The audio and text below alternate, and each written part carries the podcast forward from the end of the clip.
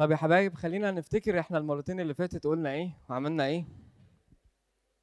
ووقفنا فين وهنكمل فين؟ إحنا خدنا المرتين اللي فاتت عنوانين قمم واحد في حياة إبراهيم والعنوان التاني قمم اتنين في حياة إبراهيم. واتكلمنا بالتفصيل كده وإن ما كانش بالترتيب يعني ما مشيناش بترتيب الأصحاحات لكن اتكلمنا بالتفصيل على قمم عدى بيها أبونا إبراهيم. النهارده هنتكلم على أبونا إبراهيم تحت الألام. هربط ما بين القمم ما بين الألام بجملة عشان نعرف إحنا عايزين إيه النهارده من المحاضرة. وتفاصيل المحاضرة هتبقى ماشية في أنهي توجه عشان وإحنا بنبص على النصوص الكتابية في الوحي المقدس يعني نبقى فاهمين نطلع منها إيه. كل القمم اللي عدى بيها أبونا إبراهيم كانت ميكس أو مزيج ما بين حاجتين. كل القمم اللي عدى بيها أبونا إبراهيم كانت مزيج ما بين حاجتين. الحاجة الأولانية هي تعاملات الله مع أبونا إبراهيم من تحديات واجهها من أتعاب شافها من آلام ممكن يبقى عدى بيها في أوقات كتيرة من توقع من انتظار مع استجابات من ناحية أخرى لأبونا إبراهيم. الحاجات دي كانت نتيجتها إن في قمم معينة ظهرت في حياة الراجل ده وكل قمة كانت يعني تعتبر الدرجة للقمة اللي بعدها.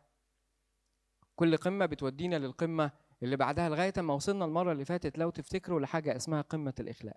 النهارده عايزين نبص وإحنا بنراجع الست قمم اللي إحنا خدناهم كده على المزيج ده تعاملات الله واستجابات إبراهيم أو رد فعل إبراهيم. إن كل قمة عدى بيها إبراهيم كانت نتاج لممكن تحدي يبقى عدى بيه ألم انتظار توقع تعب وات ايفر يعني. وكان من الناحية الثانية في استجابة لأبونا إبراهيم. تعالوا نراجع كده. خدنا أول مرة خالص قمة الدعوة والخروج وقلنا العنوان الرئيسي اللي هنحتفظ بيه إن إبراهيم قرر إن هو يقتني الرب أو يقتني الله. بس في الناحية الثانية كان في إيه؟ كان في ترك لأهله وأصوله الجسدية. يعني أهله وعشيرته وأرضه وال comfort zone بتاعته وكل ارتباطاته وكل ماضيه وكل ذكرياته وكل تاريخه في المنطقة دي عشان يت... ترك كل ده عشان يقتني الله من الناحية الثانية كان في دعوة وكان في من عند إبراهيم استجابة للدعوة لكن كان كانت مصحوبة ببعض الترك. القمة الثانية كانت قمة الغربة والتكريس. عاش غريب لو لو تفتكروا الكلام ده اللي قلناه المرة اللي فاتت في أرض الموعد. وقلنا إن الله بيتدخل في حياتنا دايما بثلاث عناصر مهمين الزمان والمكان والإنسان لو تفتكروا. هنا عنصر المكان هو الواضح. عاش غريب في أرض الموعد. يعني الأرض اللي الله وعده بيها ولو تفتكروا المثال اللي أنا قلته لكم لو في واحد اتبرع لك بشقة 700 متر أول حاجة هتفكر فيها إنك تعمل business بالشقة دي. هتقسمها أربع خمس حتت وتبيع ثلاث أربع حتت وتكسب فيهم. ممكن تقعد في الباقي أو ممكن تأجرها. هتعمل business جامد من وراها يعني. لكن إبراهيم في أرض الموعد اللي هي كانت بتاعته قرر إن هو يعيش غريب. فاللقطة الثانية برضو استجابة إبراهيم لأرض الموعد وميراثه الارضي ده يعني كانت بإن هو قرر إنه يحيا غريب. القمة الثالثه قمة البركات أو الوعد والعهد اللي خده من الله إن هو يكون ليه نسل والنسل ده تتبارك بيه كل الأمم.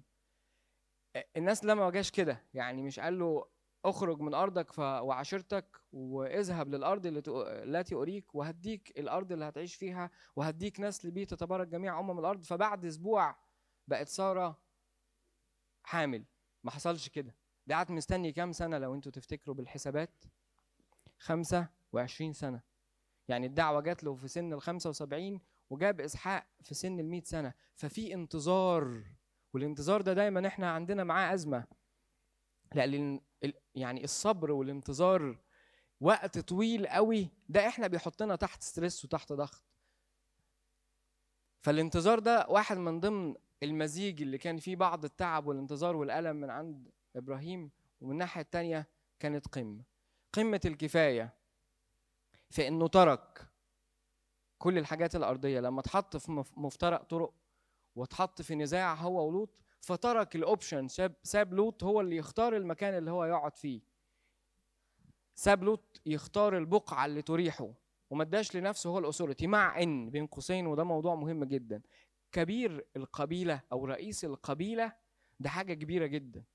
يعني هو اللي من حقه يحكم في القضية دي. أي نزاع وهناخد ده بالتفصيل وإحنا ماشيين. أي نزاع ما بين أطراف القبيلة وما بين أسر القبيلة وما بين العشائر الصغيرة اللي موجودة أي نزاع اللي بيفضه كبير القبيلة دي. وحكمه ساري لأن هو قاضي المكان. فهو كان عنده ال option إن هو يقول للوط خلاص أنا هاخد دي أو المشكلة هتتحل كده. أنت هتقعد هنا وأنا هقعد هنا. لكن هو من ناحية أخرى ترك للوط الفرصة الكبيرة كلها إن هو يختار أي حتة يقعد فيها. وترك هو المتعة أو ال option إن هو يختار. قمة الرحمة. إبراهيم يقدم ذاته للآخر برضه فيها تقديم ناحية الآخر وفيها بذل تجاه الآخر ودي ما جاتش في يوم وليلة برضه. قمة الأخلاق الإخلاق ودي كانت يعني أقصى امتحان عدى به إبراهيم كان فيه حبة الم كتار يعني. أنا ليه بقول ده تاني دلوقتي؟ عشان الناس بس اللي ممكن تبقى سقطت عشان القمم اللي وصل ليها إبراهيم كانت مزيج ما بين حاجتين عشان ما ننساش. مزيج ما بين إن في تعب وفي صبر وفي انتظار وفي توقع وفي ألم وفي معاناة في بعض الأحيان ومن الناحية الثانية في استجابات لإبراهيم. جميل كده؟ دي القمم اللي إحنا خدناها المرتين اللي فاتوا. عايز أقرأ معاكم يعني باراجراف كده صغنن لواحد من الكتاب المشهورين اسمه فليب يانسي بيقول كده ان الرجاء الحقيقي هو أمر صحيح إذ يسمح للشخص بأن يؤمن أنه حتى إن سقط وحدثت أمور سيئة فلم ينتهي الطريق بعد ويمكن أن يقف ثانية هي ويواصل المسير. إيه اللي عايزين نوصله من دي زي ما بقول لكم إني على الرغم من إن المرة اللي فاتت واللي قبلها اتكلمنا في قمم لكن القمم دي كان خلفيتها إن في تعب وألم وانتظار. الجميل في حياة إبراهيم كلها إن التعب والألم والانتظار اللي قالوا بعد وقت النصرة وقمم كانوا هما الاتنين موجودين في غلاف كده اسمه الرجاء. هما الاتنين موجودين محاطين بغلاف اسمه الرجاء أو اسمه الإيمان. اللي بيقول عليه فيليب يانسي ده واحد من كتاب القرن العشرين والواحد وعشرين إنه مهما إن حصل أمور سيئة في حياة الإنسان المؤمن اللي هو ماشي في مسيرته مع الله مهما حصل من أمور سيئة أو من متاعب أو من ألام إن هو بيبقى عنده طول الوقت ثقة إن هو يقدر يقوم تاني ويتابع المسير وإن الأمور دي في الآخر بتقول لخير الشخص واللي حواليه. جميل. الجميل في حياة إبراهيم إن كانت الآلام والمحن والأتعاب اللي هو بيعدي فيها اللي كانت نتيجتها في يوم من الأيام قمم كلها كانت جوه غلاف كبير قوي اسمه الإيمان أو اسمه الثقة أو اسمه الإيقان أو اسمه الرجاء. مفيش وقت من الأوقات إبراهيم تخلى عن إيمانه. ممكن يبقى مع الصبر الطويل مع الصبر الطويل حس إن الأمل بعيد شوية. مع الصبر الطويل خاب حساباته في الوقت. لكن ما فيش لقطة جه فيها إبراهيم ما كانش عنده إيمان. بس إيمانه كان بيزداد من لقطة للتانية. وعندنا كونكلوجن كده خلاصة لطيفة يعني ينقلها لنا حتى آباء الكنيسة المعاصرين.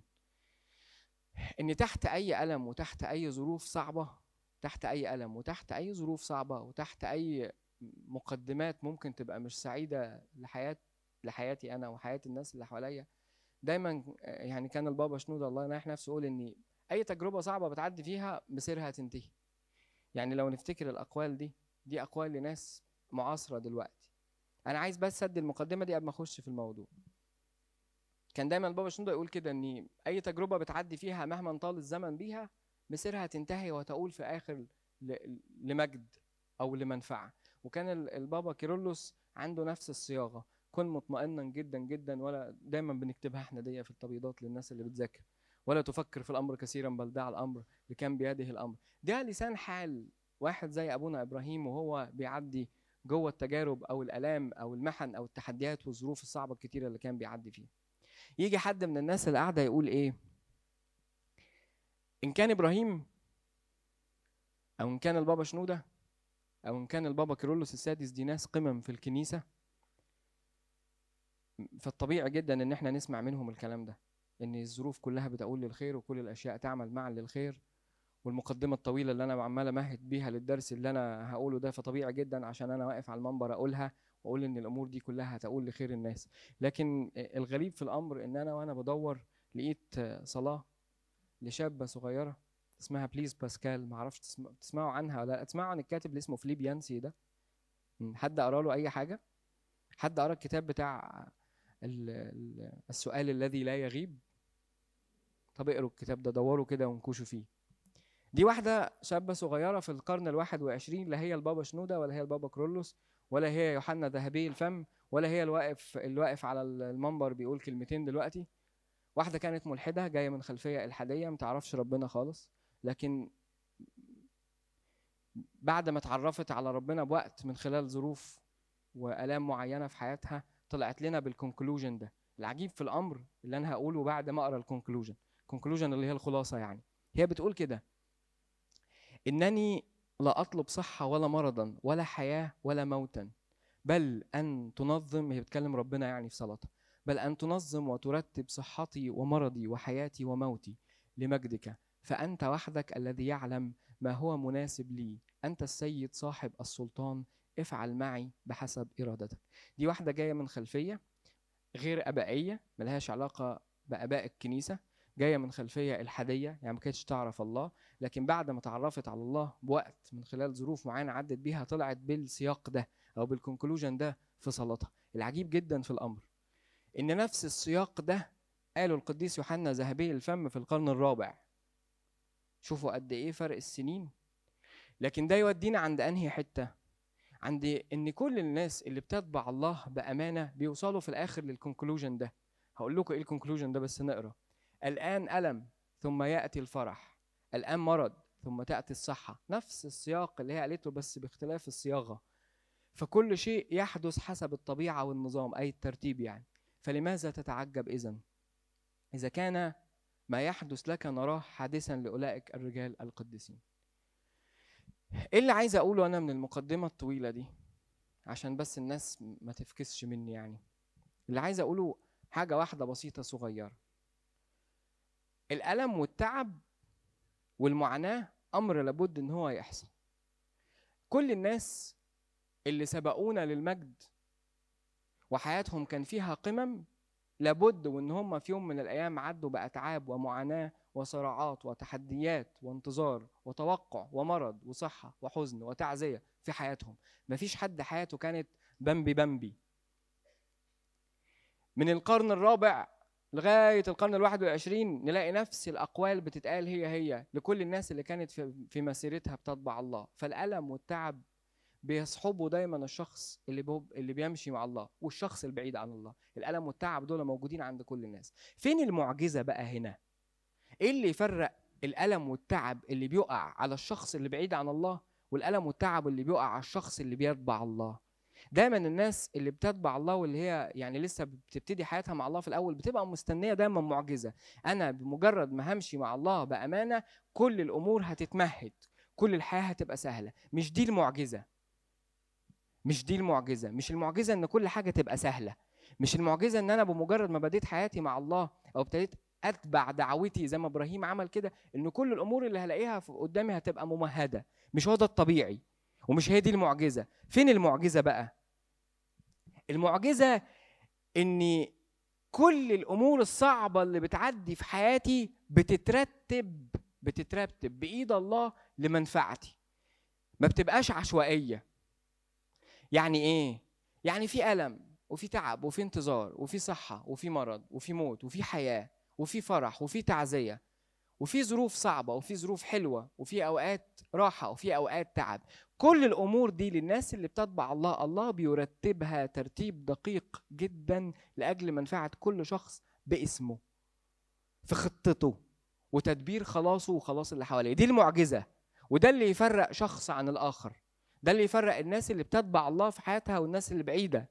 لأن الأمور دي بتبقى عشوائية جدا في حياتهم.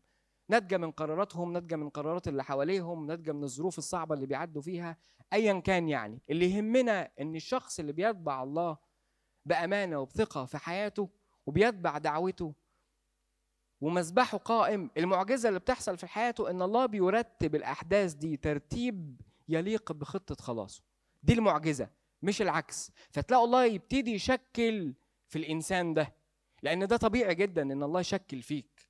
لأنه مش هيسيبك متاخد من ظروف وثقافات وعادات وتقاليد وموروثات زي ما أنت كده. لازم يعيد تشكيل طريقة تفكيرك.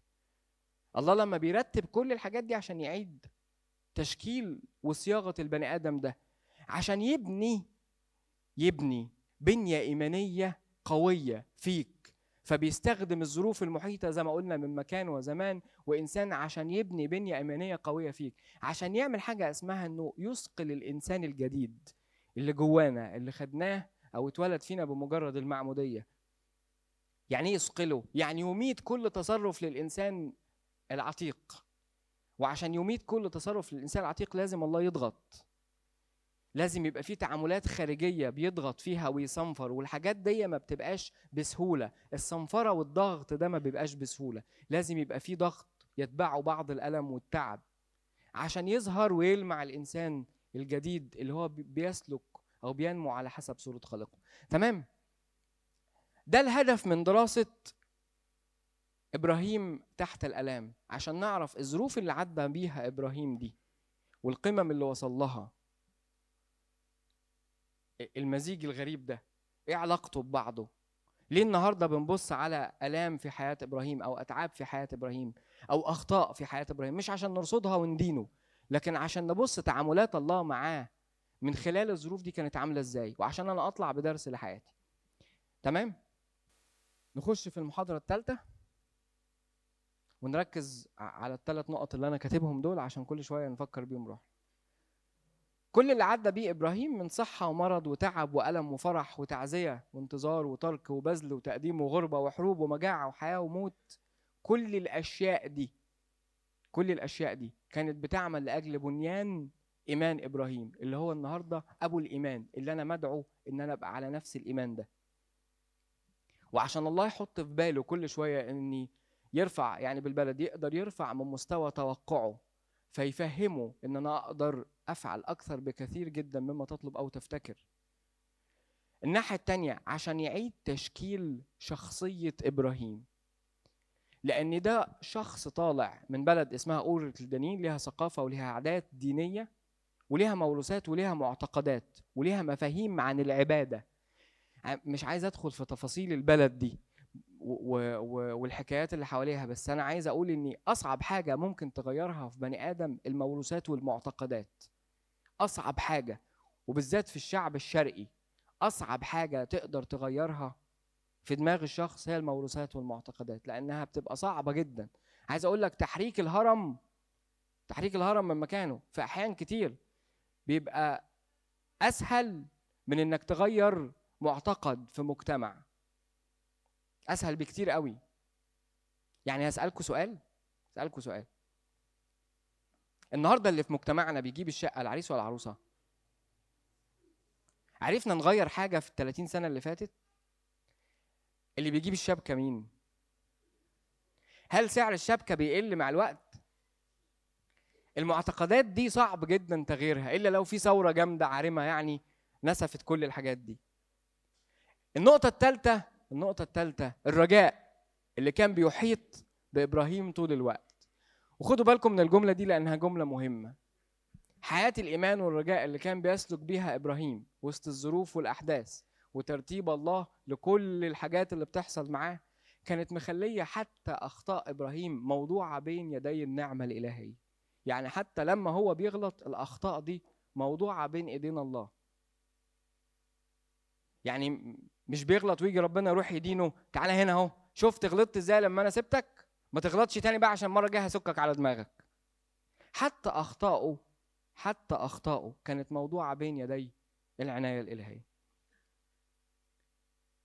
نبدأ في أول رحلة الألم الام الغربة. في أول دروس العناية الإلهية. بعدما كلمه الله ونداه وأعطاه وعودا بالبركة في أرض الموعد وقال الرب لأبرام اذهب من أرضك ومن عشيرتك إحنا بنراجع مع بعض. ومن بيت أبيك إلى الأرض التي أريك فأجعلك أمة عظيمة وأباركك وأعظم اسمك وتكون بركة وأبارك مباركيك ولاعنك ألعنه وتتبارك فيك جميع قبائل الأرض.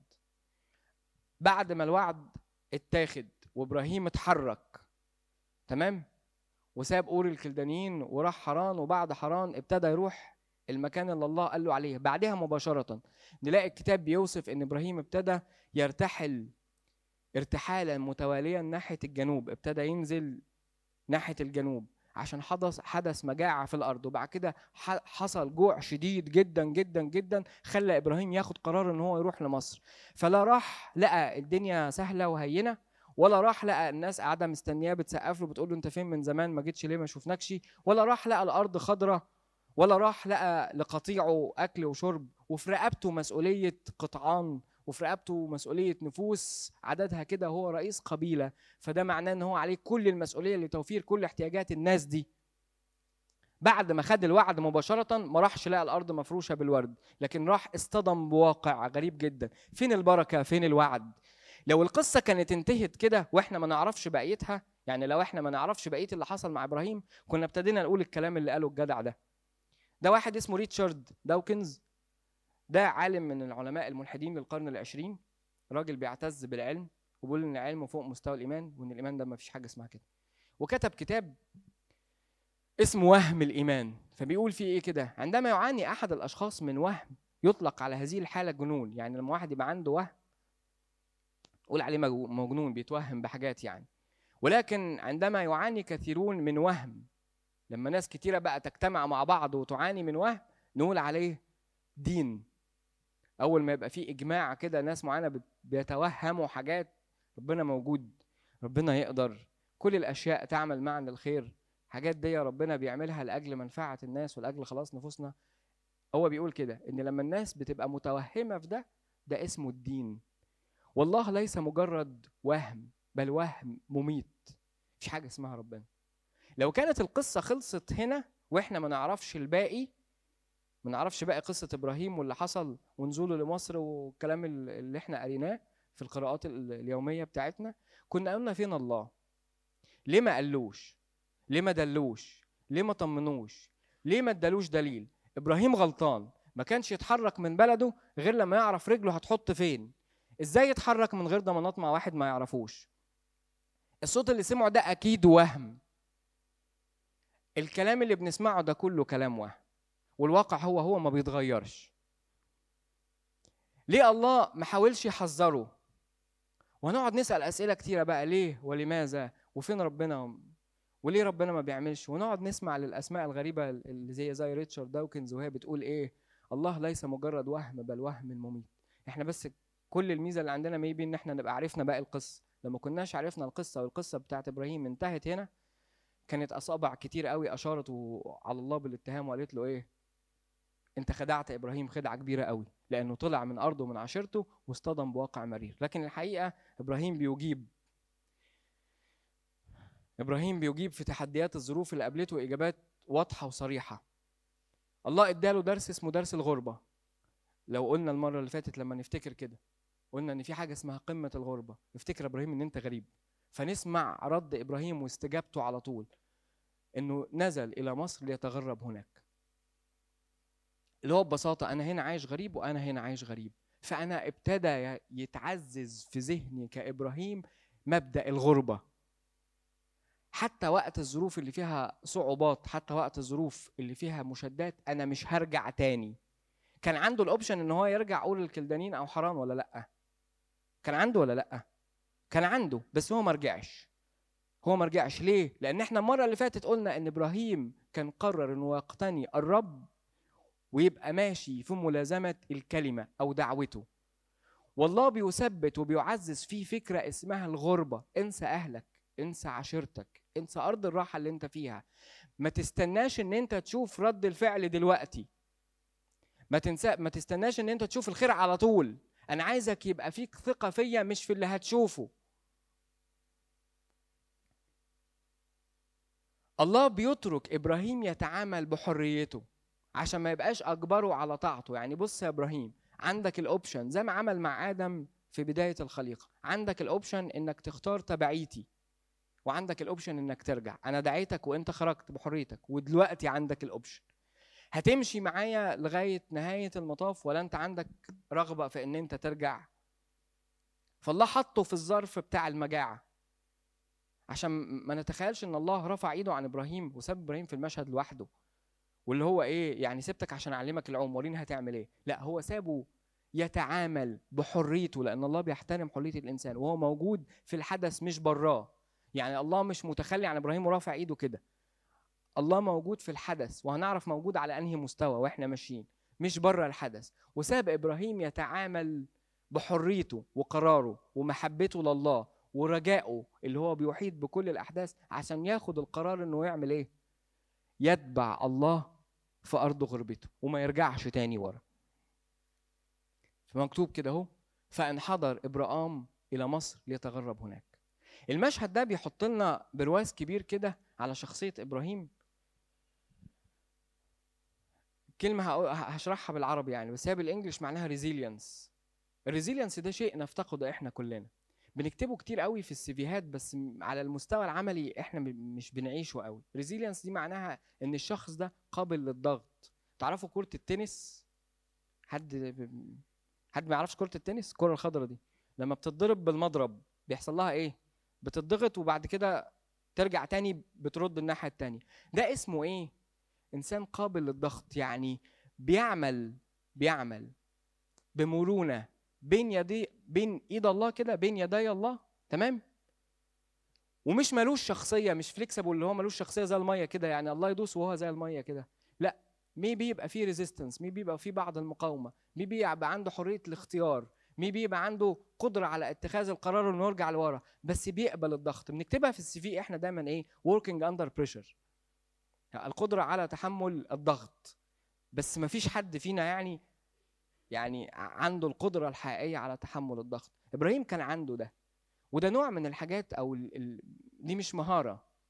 يعني دي مش skill الإنسان بيتعلمها.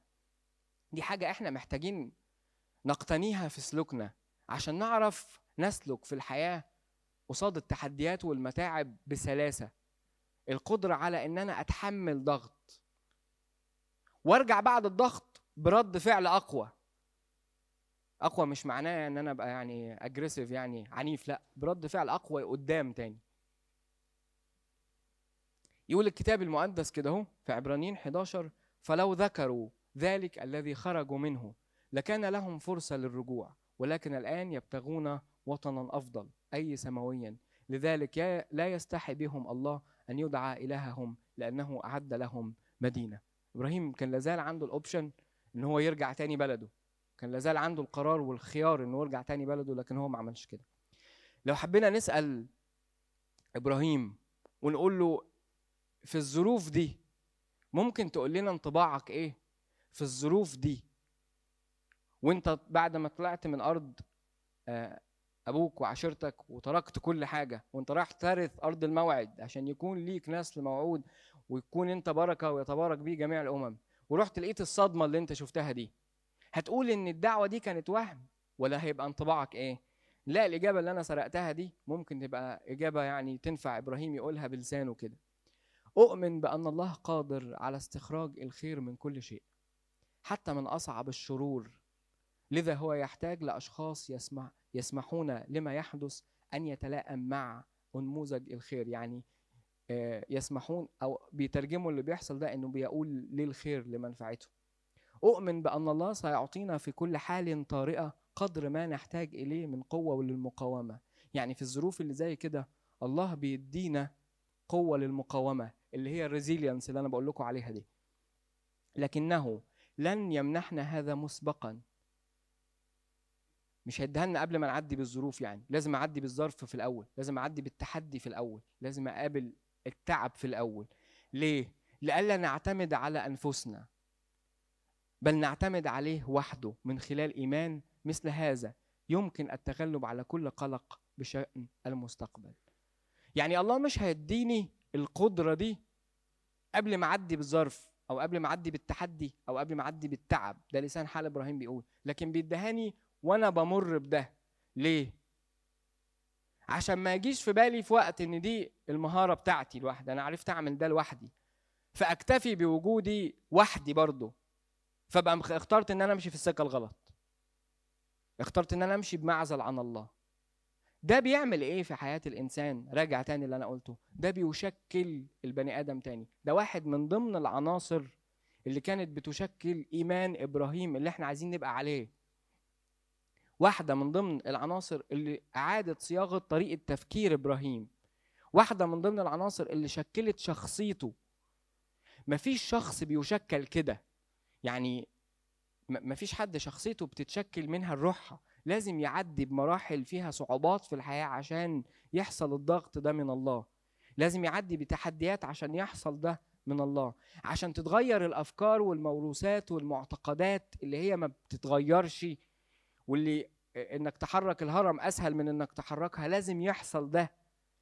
العادات في القبائل في وقت إبراهيم كانت عادات very rigid. و very restricted. صعبة جدا. صعبة جدا. ودي عادات قبائل وهنشوف شوية حاجات هنا وإحنا ماشيين متوارثة حتى لغاية إسحاق. دي عادة القبيلة. هي كده مش هتتغير فعشان يغير المعتقد والموروث وطريقة العبادة لازم يحصل ده. إيه طريقة العبادة؟ طريقة العبادة عند القبائل دي إن هو بيقدم عشان ياخد.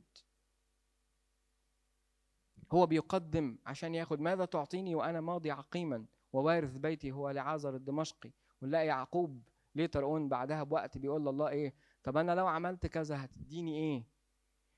العلاقة التبادلية المنفعية دي مع الله الله كان عايز يغيرها في دماغ إبراهيم. ما تتبعنيش عشان هتاخد.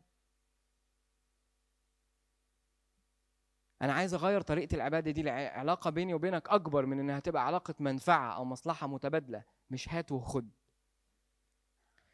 بالمناسبة اللي كاتب القطعتين اللي أنا سرقتهم دول واحد اسمه ديتريش بونهايفر هو واحد ألماني فاسمه صعب أنا حتى مش عارف أقوله. المهم يعني ده واحد قسيس مؤمن يعني مش ملحد في ألمانيا اتحكم عليه من من النازية قبل ما ألمانيا تقع ب 23 يوم وكتب الكلام ده قبل حكم الإعدام بتاعه بثلاث أربع أيام. يعني هو داخل على مرحلة الإعدام كان هو شايف برجاء كده إن كل الأمور بتعمل لما هو يقول للخير لمنفعته هو الشخصية. هو داخل على إنه هيفارق الحياة خلاص. تعال نلخص بقى. عشان الناس اللي بتحب الترتيبات المنطقية والرسومات. الله محيط بكل المشهد. الله موجود في الأحداث والله موجود في إبراهيم. الله بيتعامل مع إبراهيم من خلال الأحداث ظروف المكان والزمان والإنسان. والله موجود مع إبراهيم في دعوته برفقته. الله بيساعد إبراهيم إنه يتجاوب مع الأحداث وبيتعامل مع إبراهيم من خلال أحداث كبيرة من بره. فيعني إيه؟ أنا بحط إبراهيم في الحدث وفي نفس الوقت بتعامل مع إبراهيم إنه يتعامل مع الحدث عشان أخلي إبراهيم يعرف ينمو وياخد خطوات أكبر. فدعاه بالخروج وترك أصوله الجسدية من ناحية أخرى.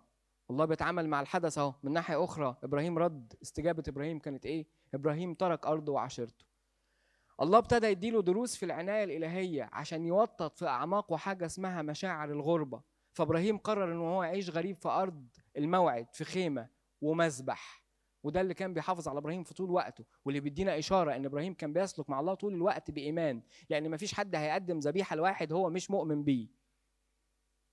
ده اللي بيقول لنا إن إبراهيم طول الوقت كان عايش بإيمان ورجاء في دعوته حتى لو كان في شوية أخطاء عدى بيها. سابوا ساب لوط ياخد أرض هو شايفها أحسن. ابتدت علاقته مع الله ما تبقاش علاقة منفعة. هات وخد درس العناية الإلهية اتنين الحرية في التبعية. الله بيتعامل مع إبراهيم من خلال الأحداث. جيت ولقيت مجاعة وعندك الأوبشن إنك ترجع. إبراهيم مع الناحية الثانية الاستجابة. يلازم دعوته ولا يعود لبيته القديم. ماشي في دعوته. أنا هنزل أتغرب في أرض مصر.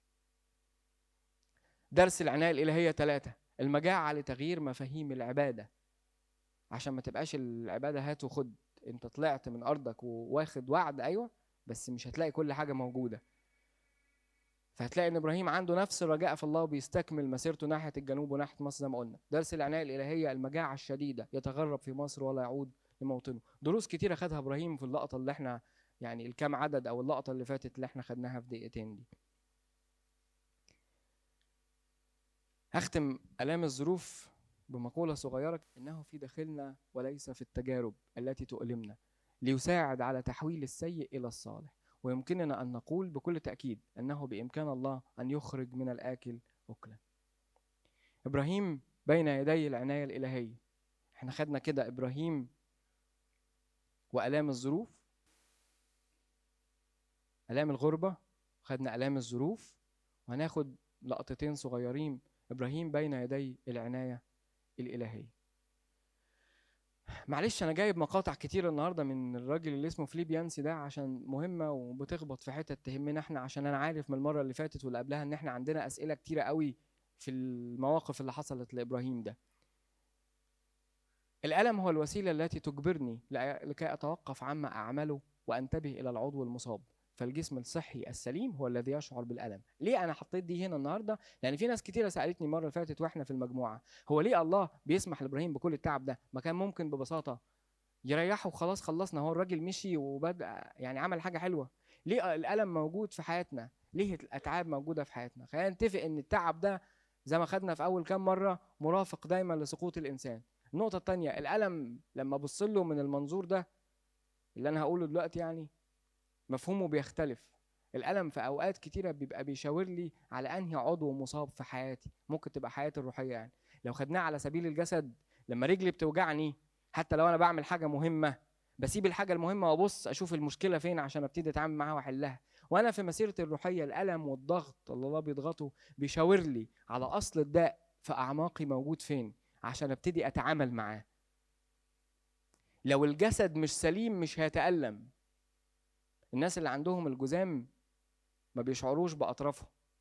وبتقعد وقت كبير قوي تعمل لهم rehabilitation عشان تقنعهم إن أطرافه دي ليها علاقة بيه.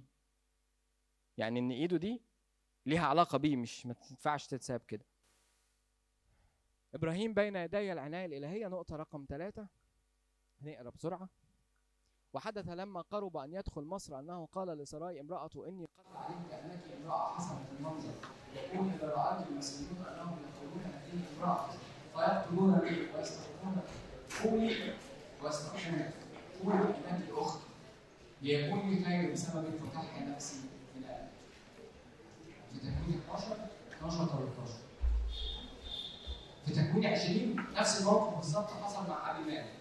وبالحقيقة أيضا هي أختي ابنه ابي غير أنها ليست ابنة امي فصارت لي زوجه وحدث لما أتاها الله لها هذا معروفك الذي تصنعين الي في كل مكان ناتي اليه قولي عني هو الموقف ده كلنا عارفينه. إبراهيم أول ما دخل أرض مصر قال لسارة قولي بنتي أختي ولما دخل جيران البلد اللي فيها أبي مالك في الوقت ده قال لها برضه اعملي معايا معروف قولي بنتي أختي ونلاقي إسحاق بعد وقت في نفس الموقف مع أبي مالك برضه بيقول لرفقة قولي بنت انت برضه أختي وكأن الموضوع أمر يعني إيه؟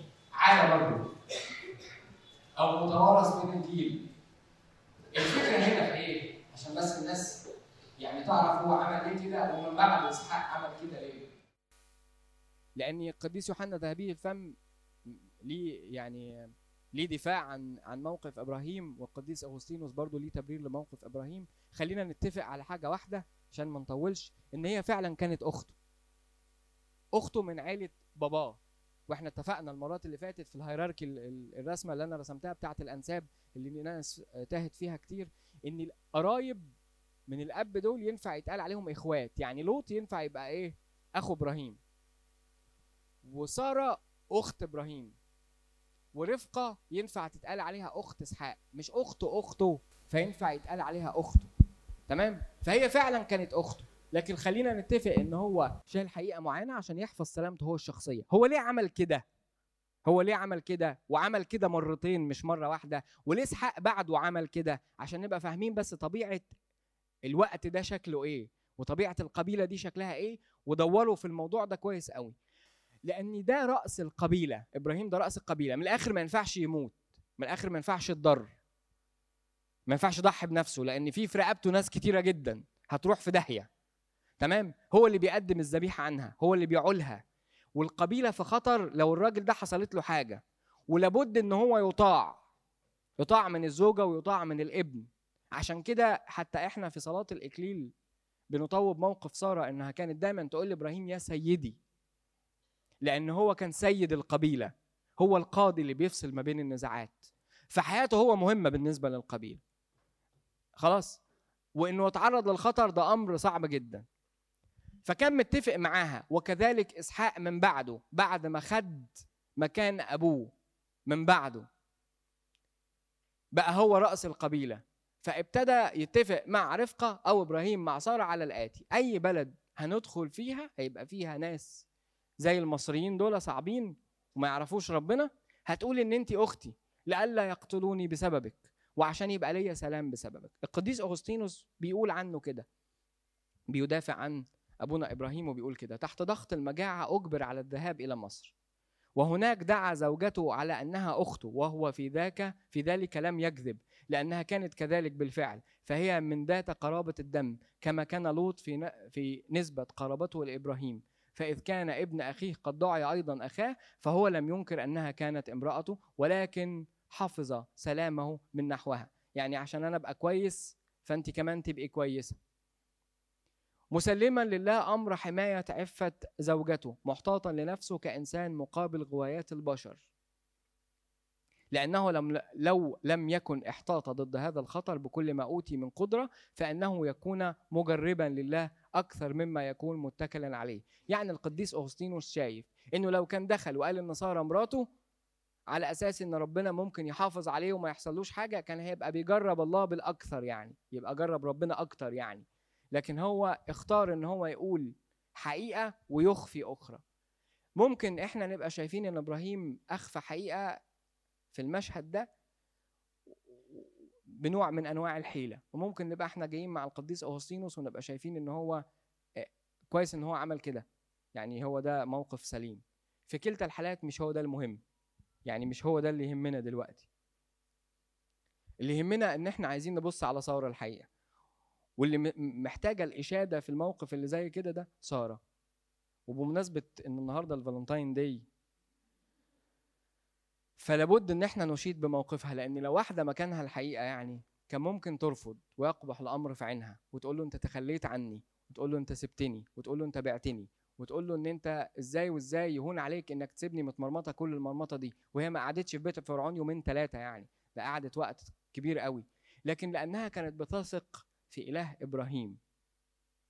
ولأنها كانت بتثق في وعد إله إبراهيم هي كمان. هي كمان كانت شريكته في الدعوة وشاركته في الانتظار وشاركته في الألام.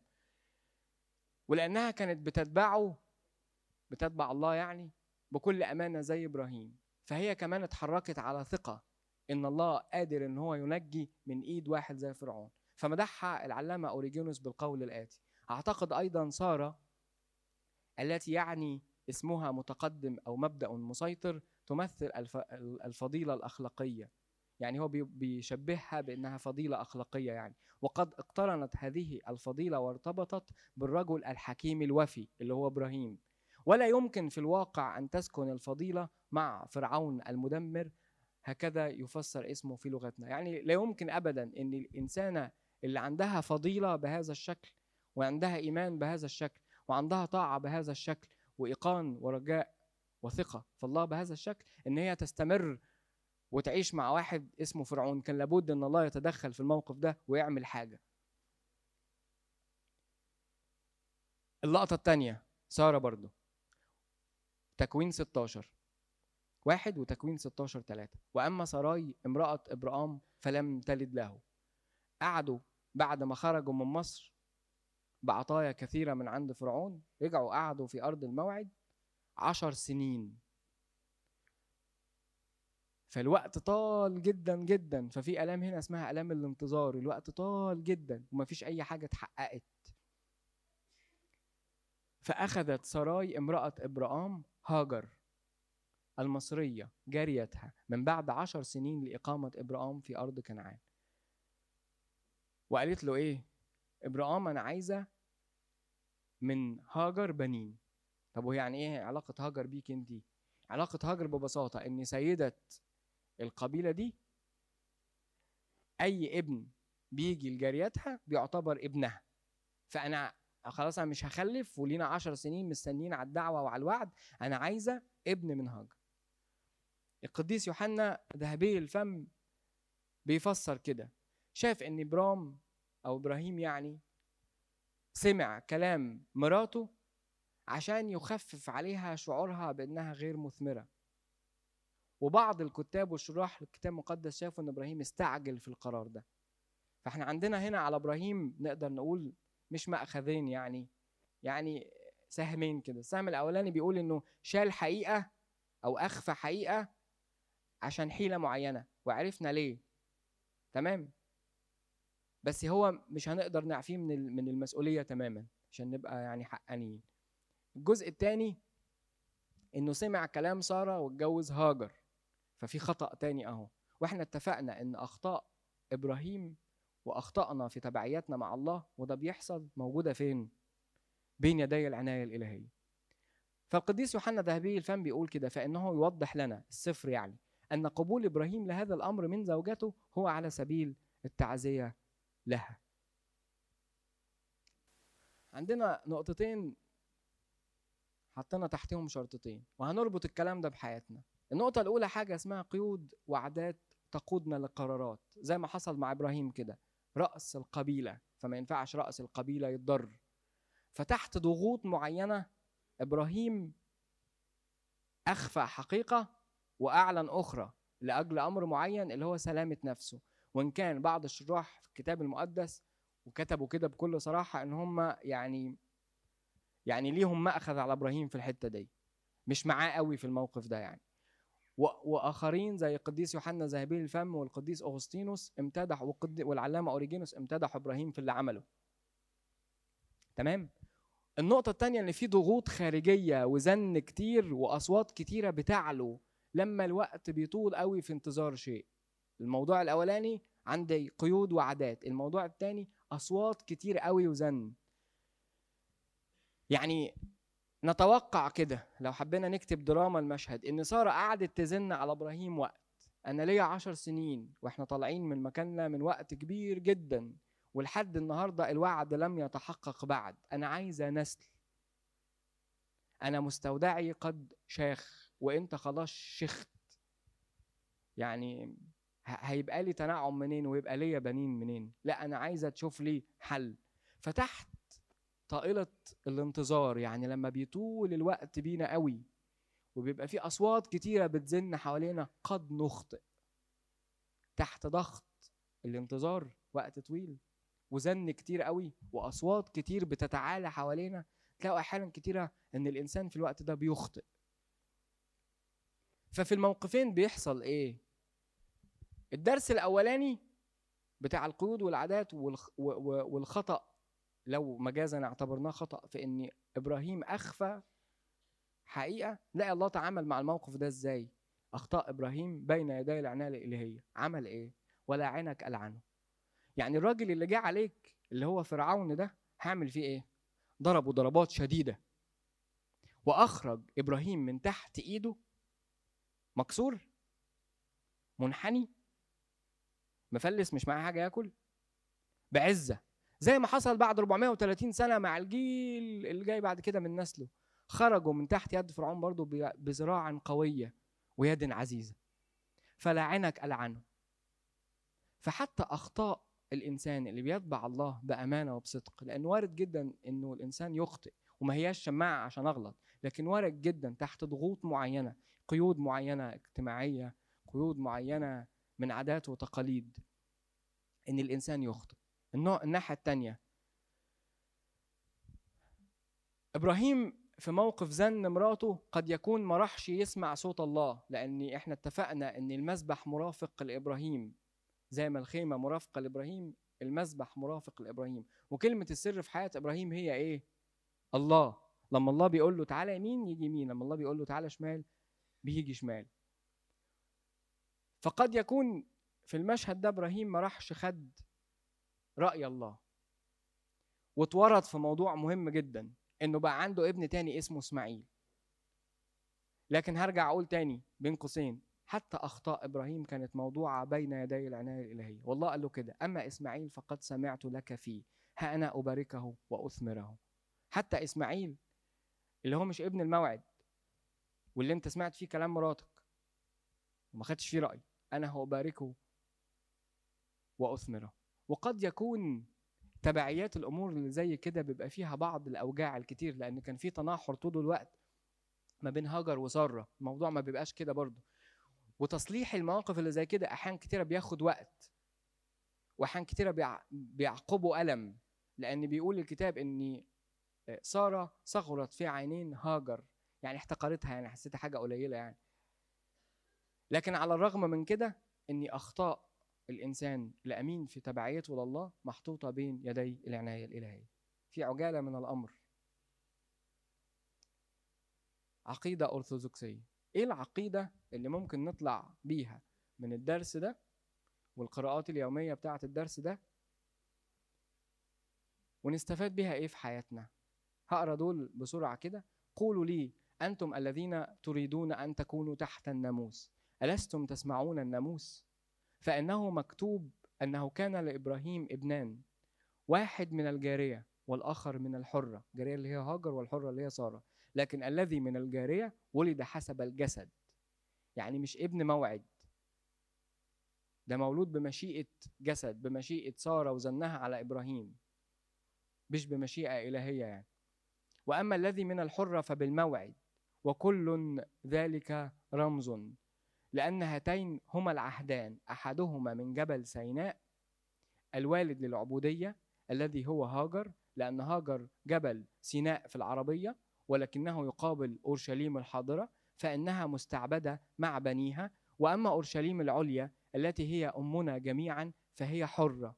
وأما نحن أيها الإخوة فنظير إسحاق أولاد الموعد. إيه اللي عايز يقوله القديس بولس في رسالة غلطية؟ بيقارن ما بين حاجتين هاجر وسارة. وبيقول إن كل نسل هاجر ده ده نسل العبودية. هاجر بتشير إلى أورشليم الحالية اللي هي الأمة اليهودية يعني المتمسكة بقيود الناموس اللي هي تحت الناموس. لكن سارة بتشير لأورشليم السمائية. وكل أبناء سارة هم الهم احفظوا الأربع حاجات دول بقى. أحرار ورثة أبناء بركة.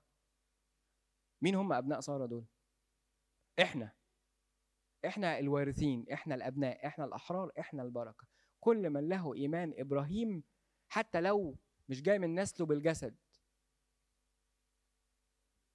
كل من هو له إيمان إبراهيم عليه الأربع يعني ينطبق عليه الأربع حاجات دول. ابن حر وارث لكل الوعود الإلهية وأورشليم السمائية بركة.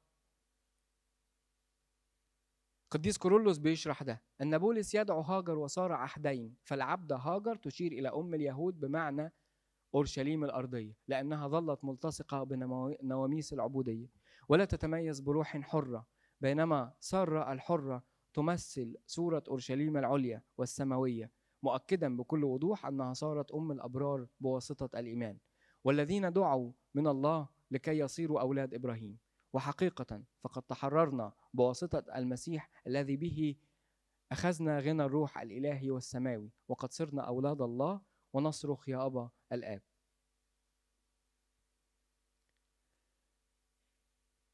إيه الإنعكاس العملي على حياتي؟ هم الأربع حاجات دول هقولهم تاني. إن أنا ابن إن أنا حر إن أنا وارث إن أنا بركة. ابن حر وارث بركة.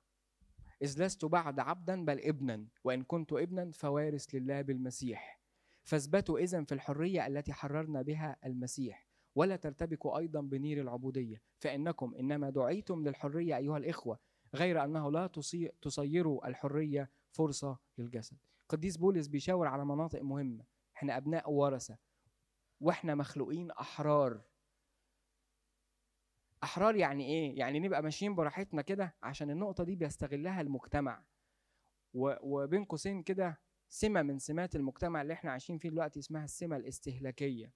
واللي منكم بي بيدرس تجارة وتسويق وحاجات زي كده يعرف ويفطن يعني ببساطة إن واحدة من ضمن السياسات بتاعة أكبر الشركات اللي موجودة في العالم هي خلق احتياجات جديدة كل يوم للمجتمع عشان البني آدم ما يشبعش فيفضل طول الوقت يدور على حاجات تشبعه. فتلاقوا طفرات تكنولوجية عنيفة ولا زال الاحتياج اللي جوه الإنسان ما شبعش. تلاقوا إن كل حاجة ممكن تعملها بزرار. لا زرار دي عدت عليها حبة سنين. كل حاجة ممكن تعملها بالتاتش لا التاتش دي عدت عليها حبة سنين. دلوقتي ممكن كل حاجة تعملها بالفويس يعني.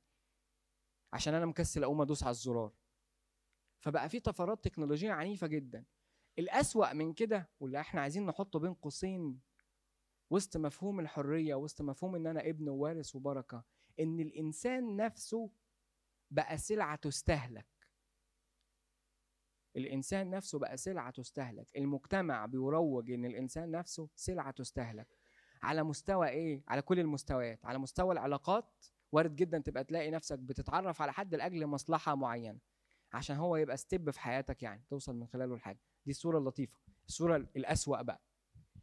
تسمعوا كتير قوي قوي قوي عن استخدام الإنسان للآخر فبقى الراجل بالنسبة له المرأة للاستمتاع والعكس.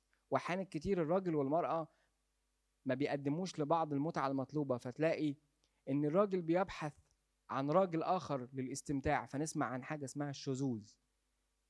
وغيره بقى كتير قوي. فبقى الإنسان كمان نفسه سلعه قديس بولس بيقول كده فإنكم إنما دعيتم للحرية الحرية بتاعة المسيح الحرية اللي هي فيها بركة وميراث وبنوة. غير أنه لا تصيروا الحرية فرصة للجسد. مش إن أنا أعمل اللي أنا عايزه في أي وقت بأي طريقة.